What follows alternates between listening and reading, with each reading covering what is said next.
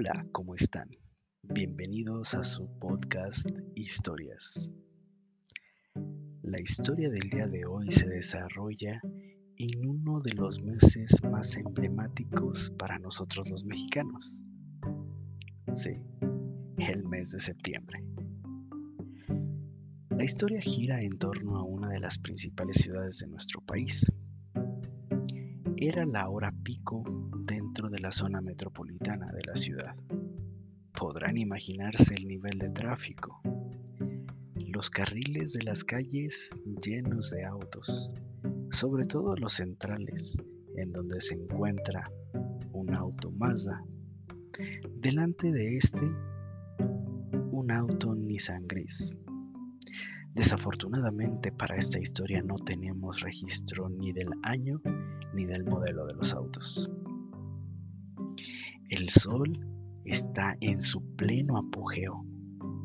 Los conductores se notan cansados, estresados y fastidiados del calor que hace dentro de los autos.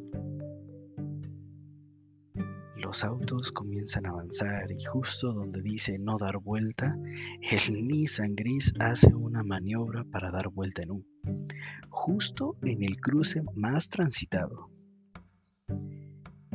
El Nissan gris, por supuesto, queda obstruyendo el avance de los otros autos. Justo detrás donde venía el auto Mazda, quien queda justo sobre las líneas peatonales. El semáforo cambia de color a rojo y es momento donde los peatones comienzan a avanzar. El auto Mazda queda obstruyendo la vialidad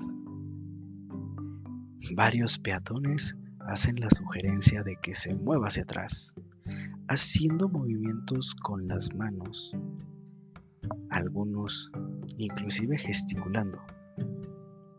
Sin conocer los motivos, circunstancias que hicieron que el auto estuviera en esa posición, comienzan a emitir un juicio. Es parte del ser humano emitir un juicio sin saber la causa raíz?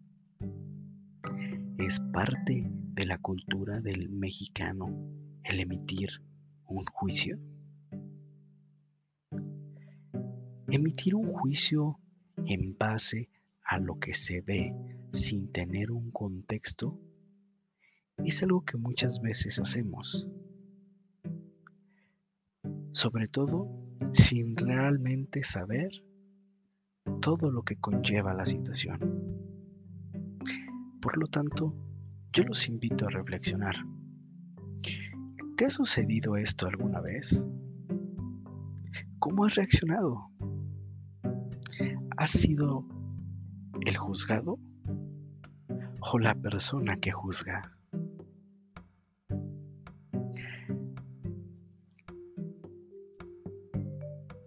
Pueden enviarnos sus comentarios y sus historias a nuestro correo electrónico, el cual se encuentra en la descripción de este podcast.